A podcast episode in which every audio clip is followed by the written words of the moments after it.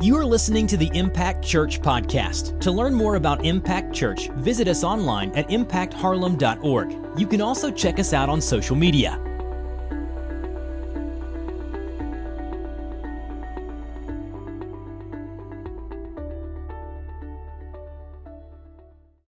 morning. How y'all doing? Y'all like that? Lights came on right at good morning. We did not practice that. That's a lie. I'm not going to lie here in church. Man, it's good to see you guys. I'm excited to continue on in our series through the book of Psalms. As you know, we are not going through every single Psalm because we would spend years and years and years to do that. So we're just allowing the Spirit just to lead us to choose. And honestly, I'll be transparent with you. We were supposed to be in Psalm 14 this morning.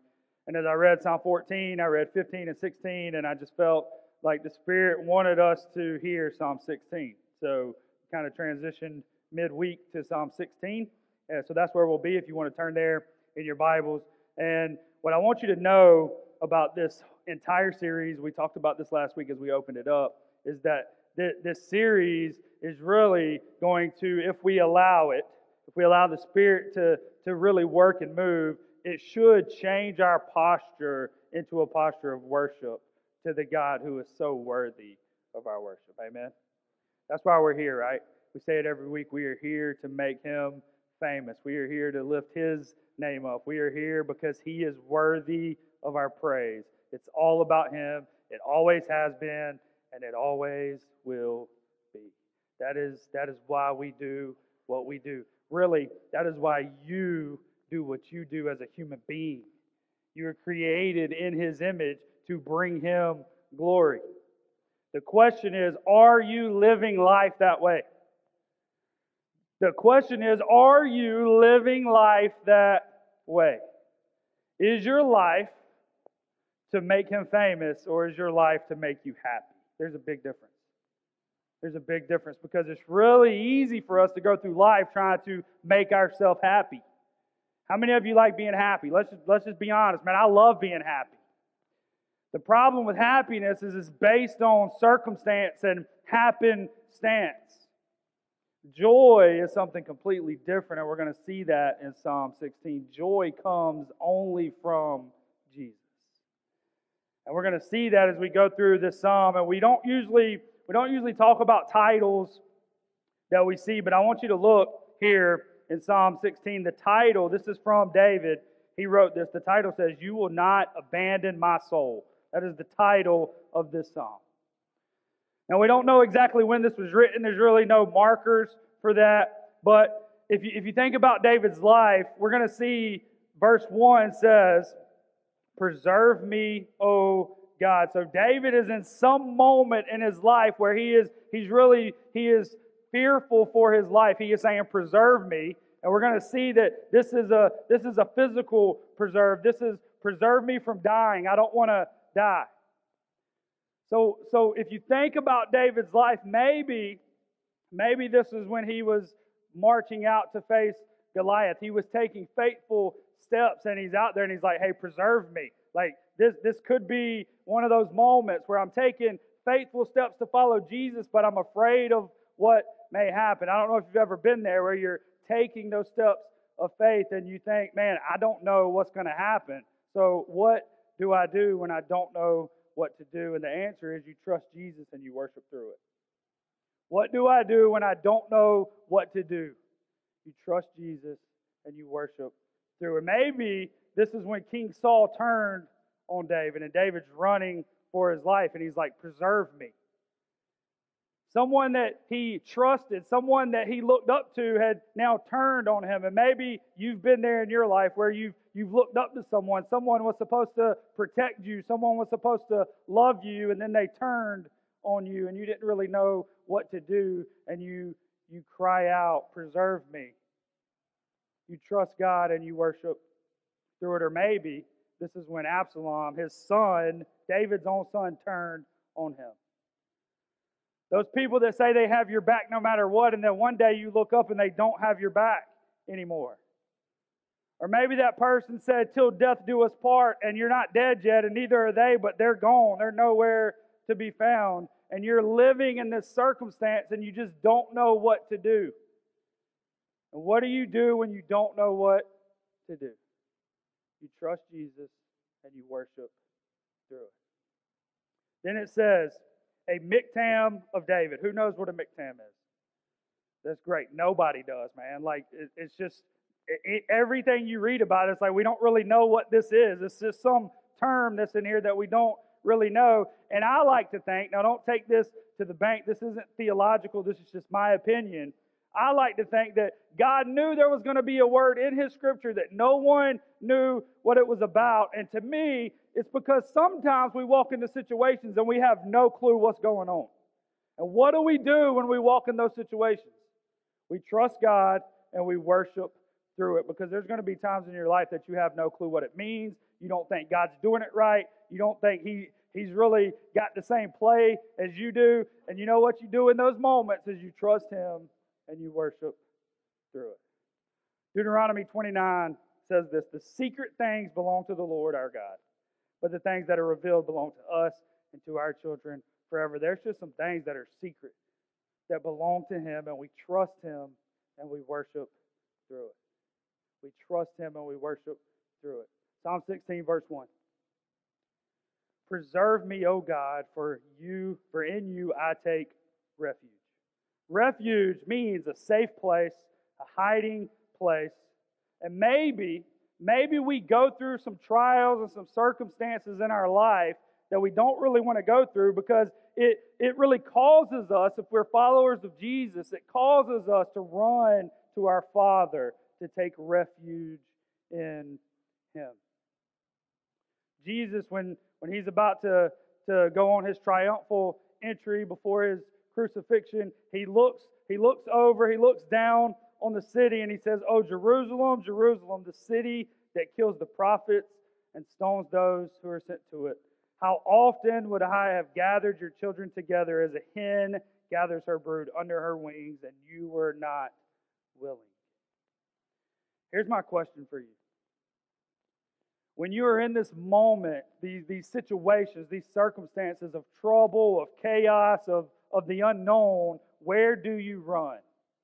Do you run into the arms of Jesus, or do you run to this world where things will always let you down? Jesus is looking at these people who He knew would begin to yell, "Crucify Him." And He says, "Man, if you would just come to me, if you would just come to me, I would gather you like a mama hen gathers her babies." But you were not willing. Are you willing to run to Jesus? Are you willing to run to Jesus? Where do you run in times of trouble? Some of you run to food. Maybe that's just kind of your escape. Now, let's just throw this out there. Food is good, right? I love food. I'm just a food guy.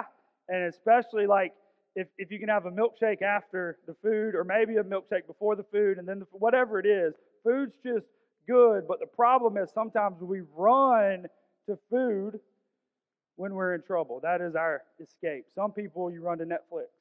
You just kind of Netflix and chill. You just want to be left alone. You want to escape everything in the world. And that's where you find your refuge. That's your safe place to go.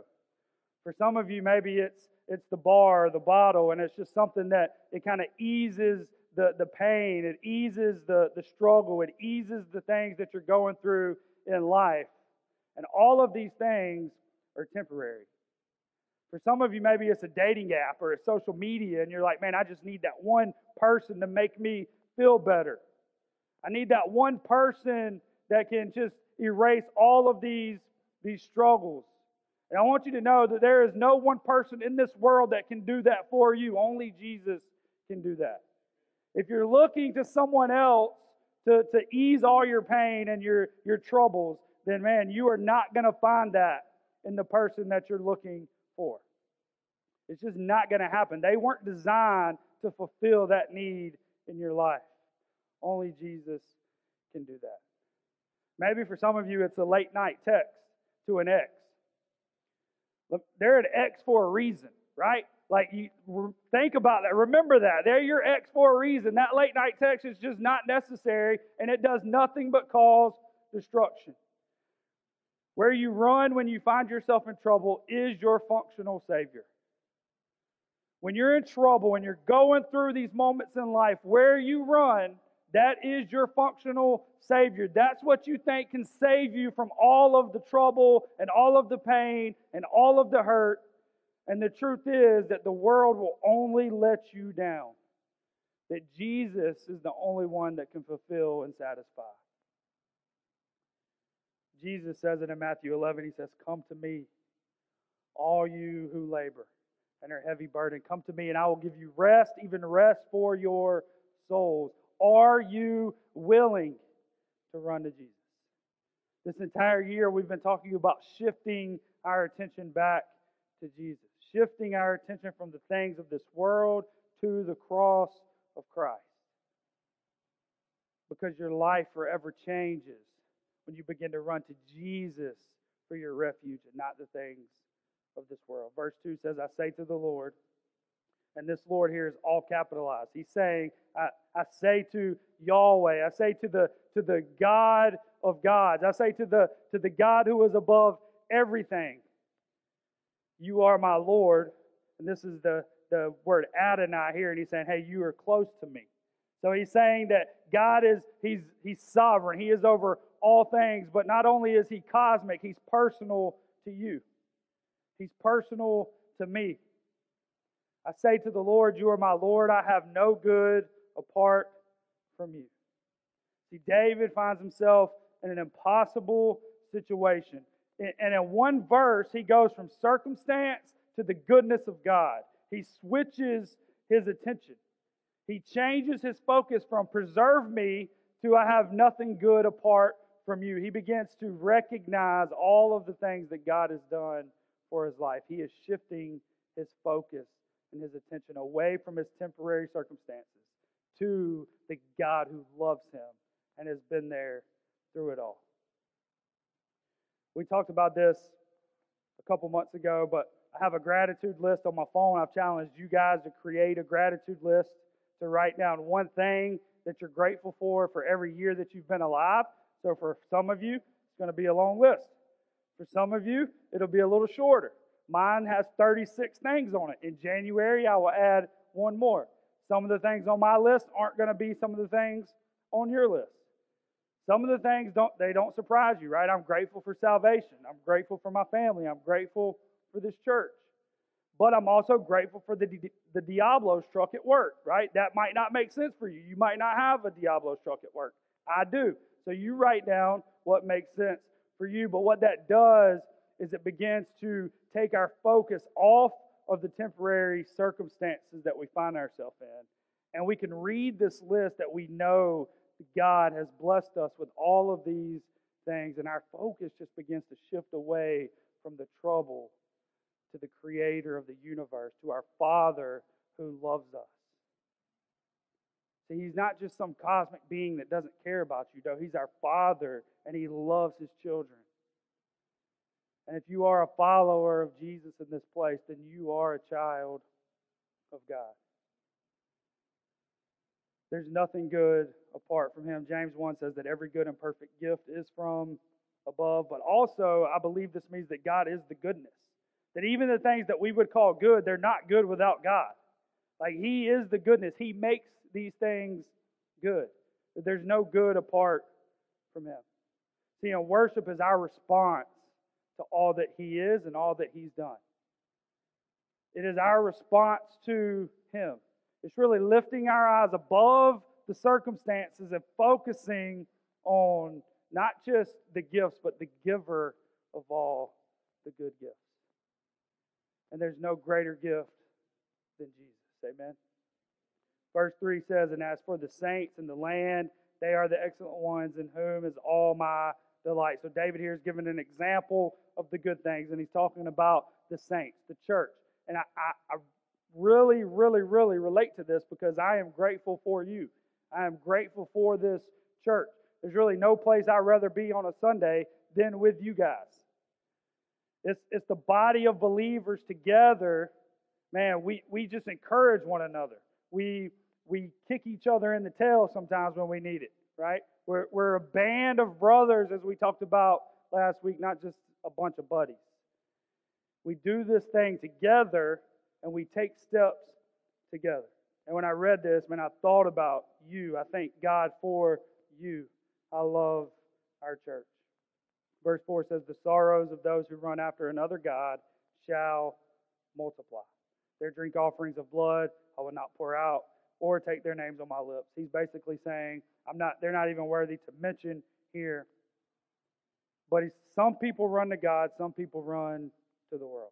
That's just the truth. That's your choice. When you're in these moments of sorrow, in these moments of trouble, you can run to Jesus or you can run to the world. Those are your options. You choose which one you run to. And there's a difference, right? The ones who run to the world, David says that their sorrows will multiply. And here's the reason why, is that the enemy, all of his promises, he can't fulfill any of them. He promises you things that he just can't do. He promises you satisfaction and he can't satisfy you. He promises you prosperity and he can't give you prosperity. He promises you relief and he can't give you relief. There's plenty of sorrows even when you are following after Jesus. Let's just be honest. There are sorrows and circumstances in life even when you're taking steps of faith toward Jesus. But your sorrows multiply when you run to the things of this world. First John tells us that there are three primary things that the enemy tries to get us with, and it's lust of the flesh, lust of the eyes, and the pride of life. It's stuff, self, and sex.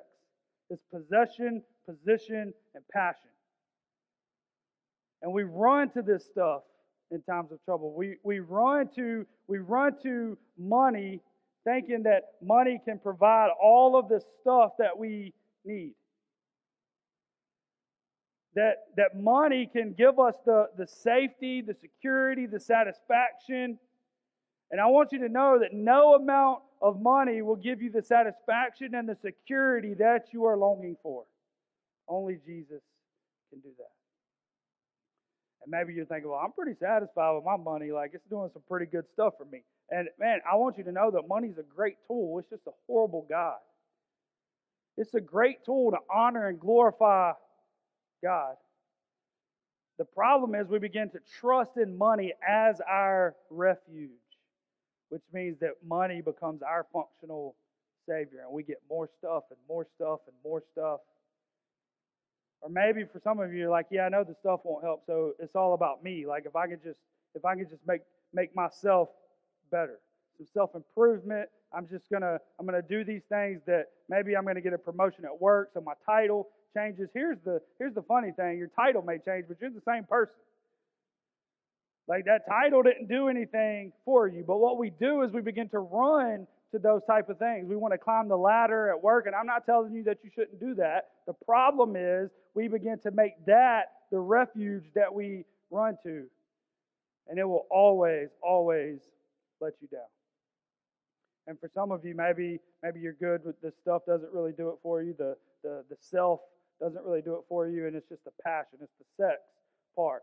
And you think that that's where you need to run when you're in these times of trouble and the circumstances in your life are just going out of whack. And you think that this one other person, they will just do it for you. And man, all you married people out here, you know, this is what I thought. I'm just going to be honest with you. This is what I thought. When I get married, all of these things that I struggle with, they're just going to go away because marriage is the answer. Here's the truth. They don't go away because marriage isn't the answer to make those things go away. Jesus is the answer to make those things go away. So when we run to passion in times of trouble, man, it's always going to let you down. It's always going to let you down. It's funny. It's not funny. Let's say interesting. It's interesting that David doesn't talk about right and wrong here. And we see in the book of Romans that Paul doesn't really talk about right and wrong. He talks about life and death.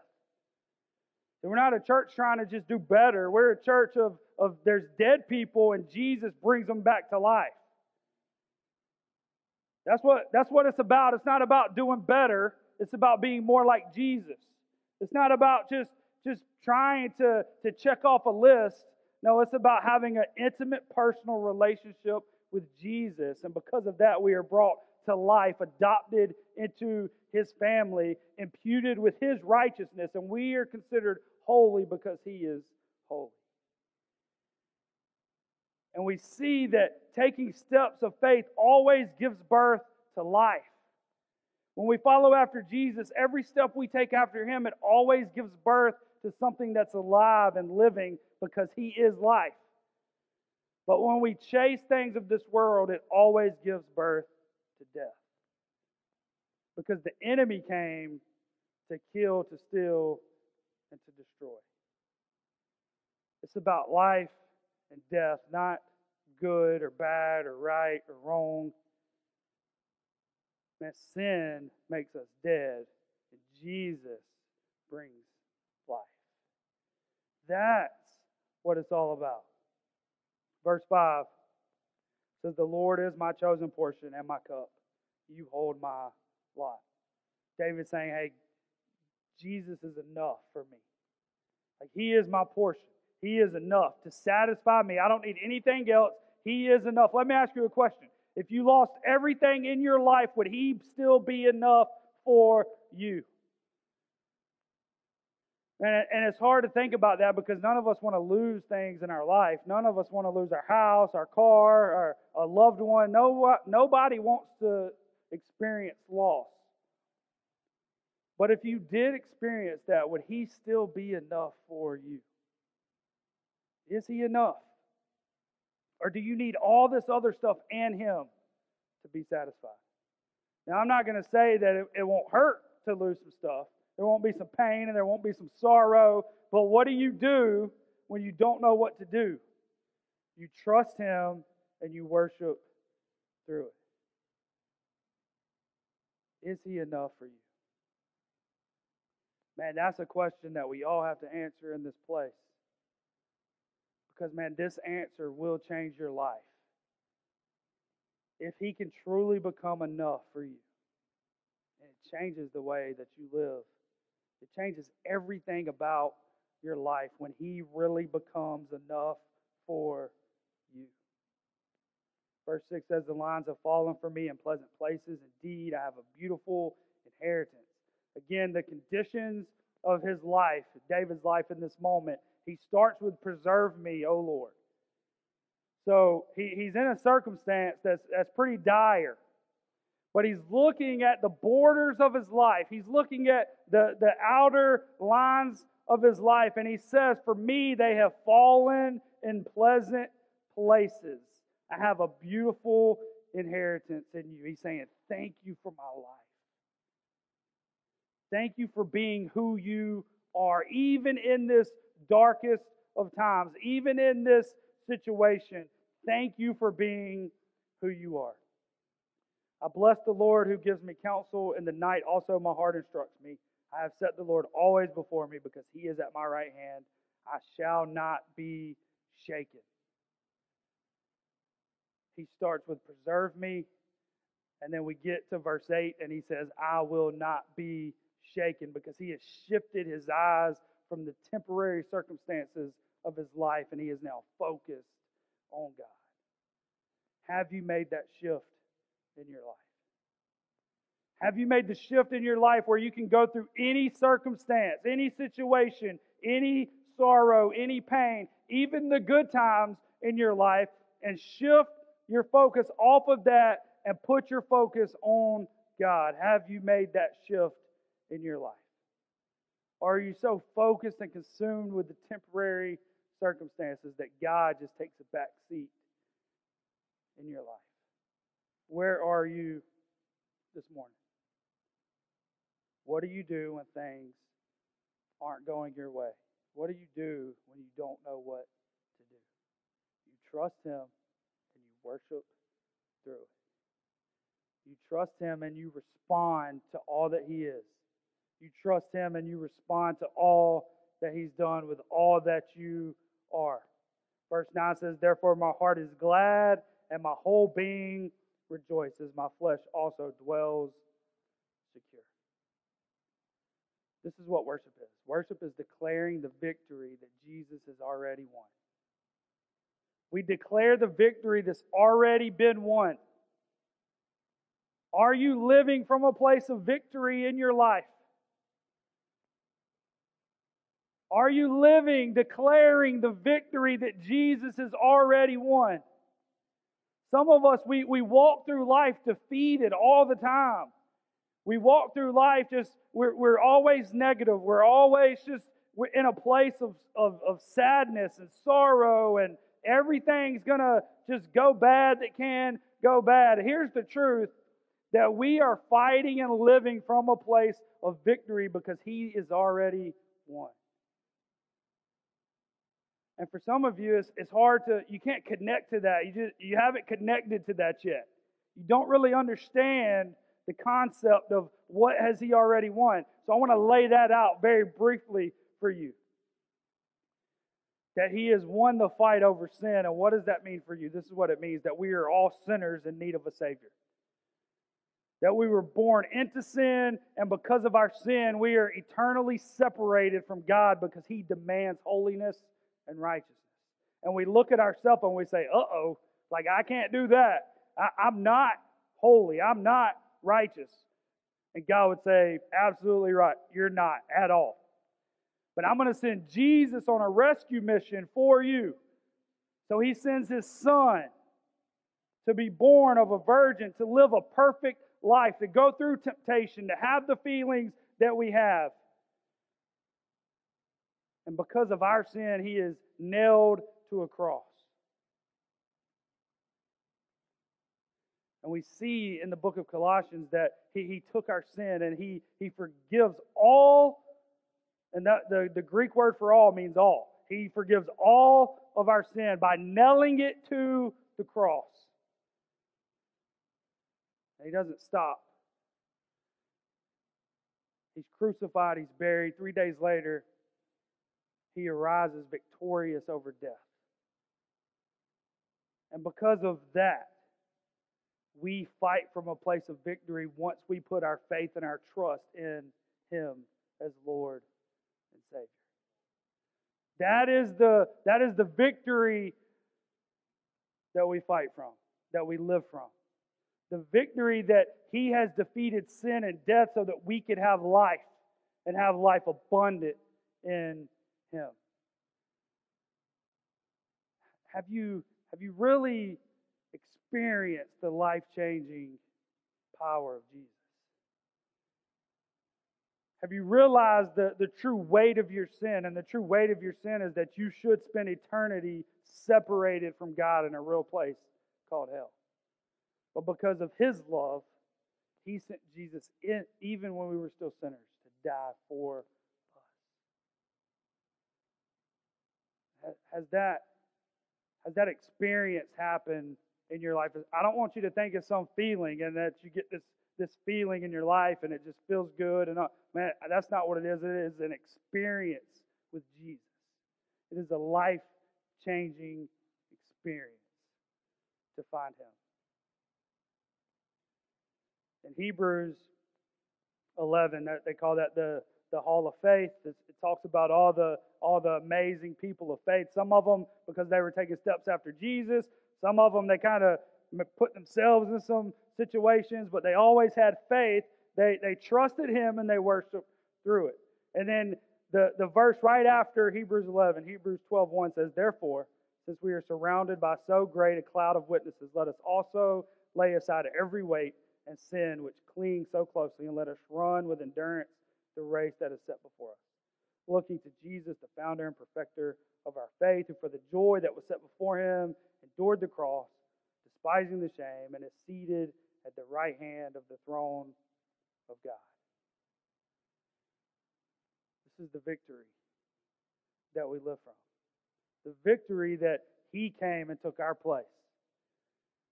And that He's still alive, seated at the right hand of God. We're going to close here.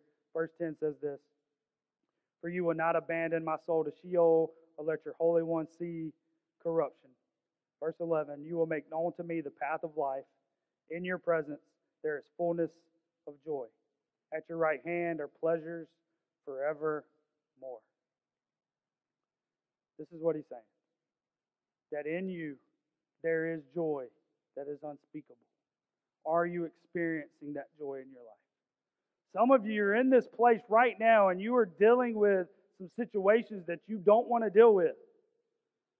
Some of you, you have no clue what your next step in life is going to be. There's chaos all around you. There's doubt. There's confusion. Do you trust Him and are you worshiping through that? Do you have the joy of the Lord in you? Are you crying out, "Preserve me," and then saying, "I shall not be shaken"? Or are you crying out, "Preserve me," and then you're running to take refuge in the things of this world? Who are you running to? See, we live in a world that is on the pursuit for happiness. If you can be happy, this world spends billions of dollars every day to try to make you happy. It's called marketing. There's nothing wrong with marketing. But the world is marketing things that will only lie to you to tell you that they can make you feel a certain way that they really can't make you feel. They're pursuing your happiness, but happiness is fleeting and it's temporary. See, in Jesus, there is a fullness like no other. He is more than enough. He is more than enough.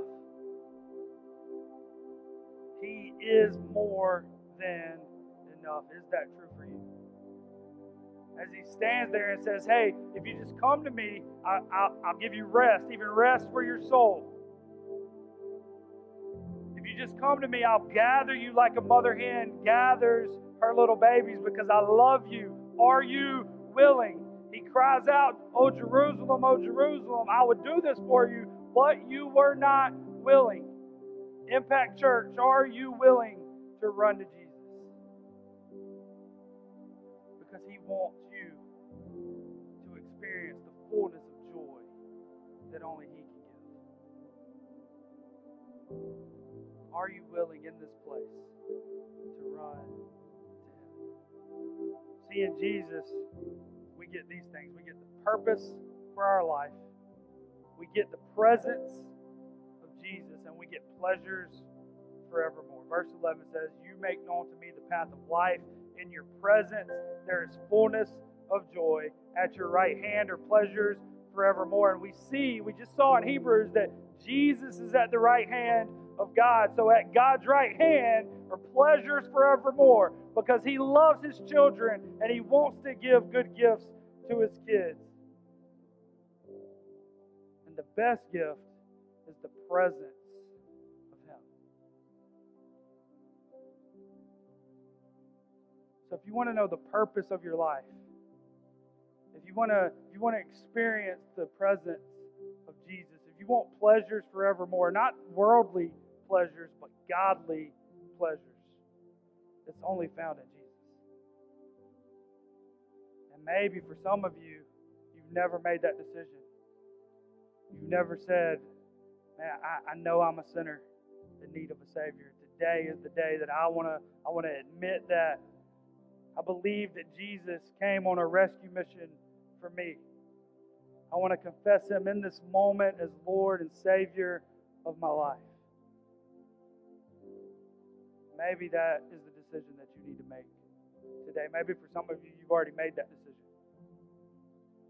You've already made that decision and you're going through some things, but you're running to the world for refuge. You need to shift your focus above the temporary circumstances, and you need to focus on Jesus, and you need to begin to take refuge in Him. Maybe for some of you, your life's going great. Everything's good, but your focus is shifted to all the goodness and not to the giver of the goodness. You need to shift your focus back. Thank you for joining us at the Impact Church podcast. For this and other messages, visit us online at impactharlem.org. In the meantime, you can subscribe to this podcast, rate and review it on iTunes, and share it with your friends on social media. Once again, thanks for joining us at the Impact Church podcast.